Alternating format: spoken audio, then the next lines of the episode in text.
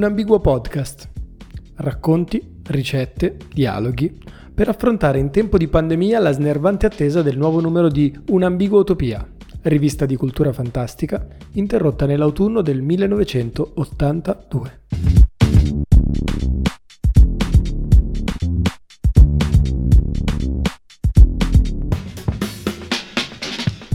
Se non conoscete la bottega del Barbieri dovreste farci un salto.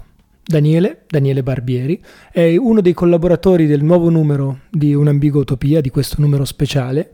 Ha partecipato alla rubrica 5 più 5 e non c'è nient'altro che dovreste sapere in questo momento. Buon ascolto.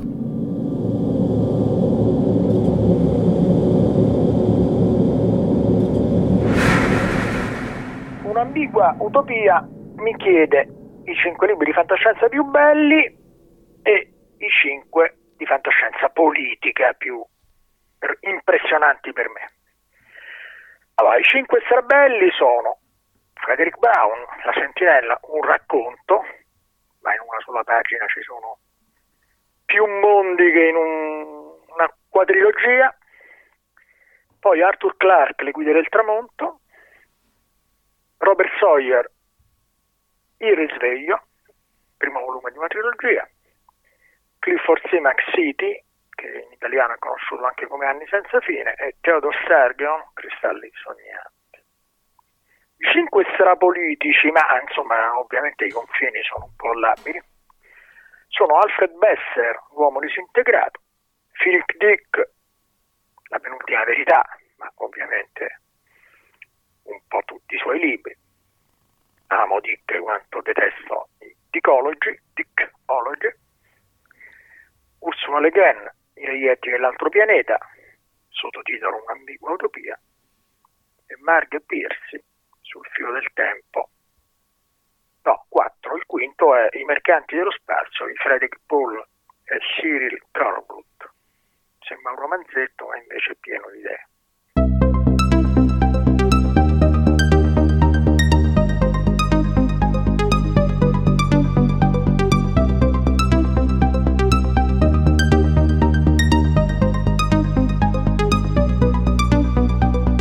Ecco, questi erano i 5 più 5, anche se io ne avrei voluto parlare di 50 più 20, insomma. E parto tirando fuori da questa sporca decina uno solo, quello di Robert Sawyer.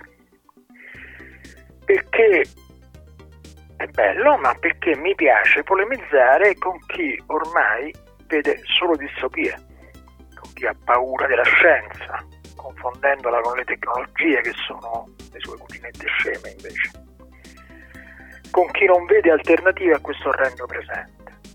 Per me invece la fantascienza, come la militanza, prevede molti domani possibili. Di futuri ce n'è tanti, è il mio slogan di riferimento. E allora Robert Sawyer, la trilogia del web, della tripla W, insomma il primo volume si intitola Risveglio. Molti protagonisti, c'è Kathleen, per esempio, una bispa sedicenne, e c'è soprattutto Webmind, una coscienza che emerge in qualche modo spontaneamente nelle infrastrutture della rete.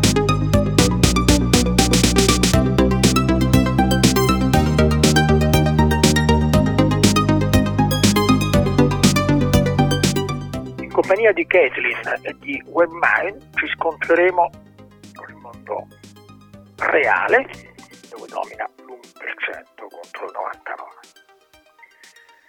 Sawyer è canadese, buona preparazione scientifica, bella scrittura, un ottimista senza nascondersi ovviamente la merda in cui siamo finiti. La sua fantascienza è quella che più amo, perché è una letteratura si dice, mainstream, scusate il mio cattivissimo accento inglese, ma sono un francofono. Comunque letteratura, la letteratura vera, ma di una realtà alternativa possibile. Non fantasy, dunque, lo preciso visto questa confusione che c'è, soprattutto italiana.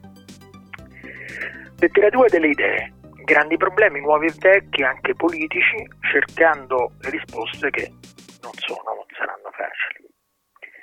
Due parole ancora sui libri di Sawyer. Non ha avuto grandissimo successo in Italia, purtroppo. Questa trilogia è uscita solo da Urania e dunque per trovarla dovete rivolgervi ai mercatini dell'usato o alle buone biblioteche, ma vale la pena.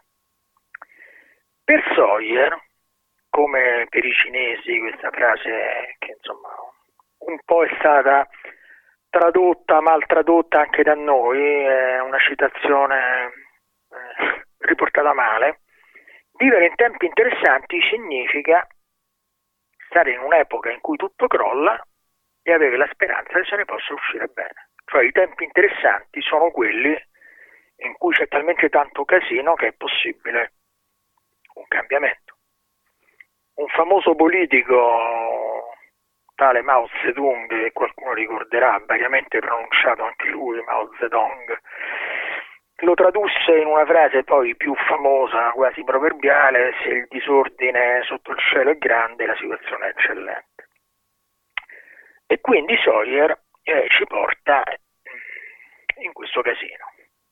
E io per questo, se mi resta qualche minuto, lo metto in relazione con un altro scrittore, Cory Doctorow, e in particolare con due romanzi, Little Brother e Homeland. Scusatemi sempre per la mia cattiva pronuncia inglese. Eh, sono due romanzi che potevano stare, uno dei due romanzi poteva stare anche nella lista dei cinque, però non siamo proprio dalle parti della fantascienza, siamo più sul presente mescolato al domani, che può essere 60 ore o 5.000 ore, ma insomma comunque è molto prossimo. E l'autore, lo scrittore è un attivista, un attivista politico, anche tecnologico. E secondo me eh, quello che è più importante è che lui ci dice in questo romanzo, come ci dice poi nel cosiddetto mondo reale, che, cito, se volete essere voi a controllare le vostre macchine dovete imparare a scrivere codici. E questa è una, secondo me, delle faccende centrali che trascuriamo. Io di tecnologie alternative ne so poco perché sono un vecchietto, insomma, quindi è chiaro che sono ignorante, però ho sempre amato la scienza e penso che regalarla ai nostri nemici sia un errore grave. Quindi ritrovo in questi due romanzi di Cory Doctorow un tecno-ottimismo resistenziale e resiliente che ci serve perché viviamo, gli rubo una citazione, in una loscocrazia, non in una democrazia, il capitalismo tecnologico non è riformabile e quindi va in qualche modo abbattuto, va costretto alla resa, alla catastrofe per che dalle cene che nasca qualche altra cosa e come appunto di nuovo Cory Doctorow ci ricorda, citazione, ci sono zero possibilità che non fare niente sia la cosa giusta.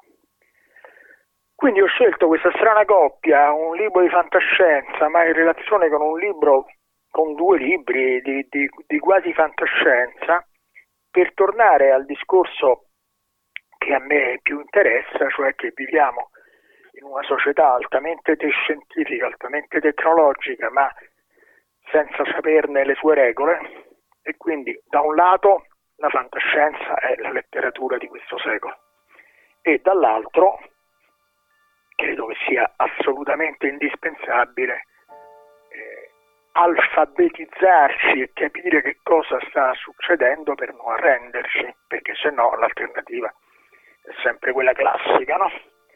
O catastrofisti, non si può fare nulla, o integrati, va tutto bene. No, invece ci sono ribellioni possibili. Mi fermerei qui perché credo di essere stato intorno ai dieci minuti, se non sono stato chiaro, tirate le orecchie.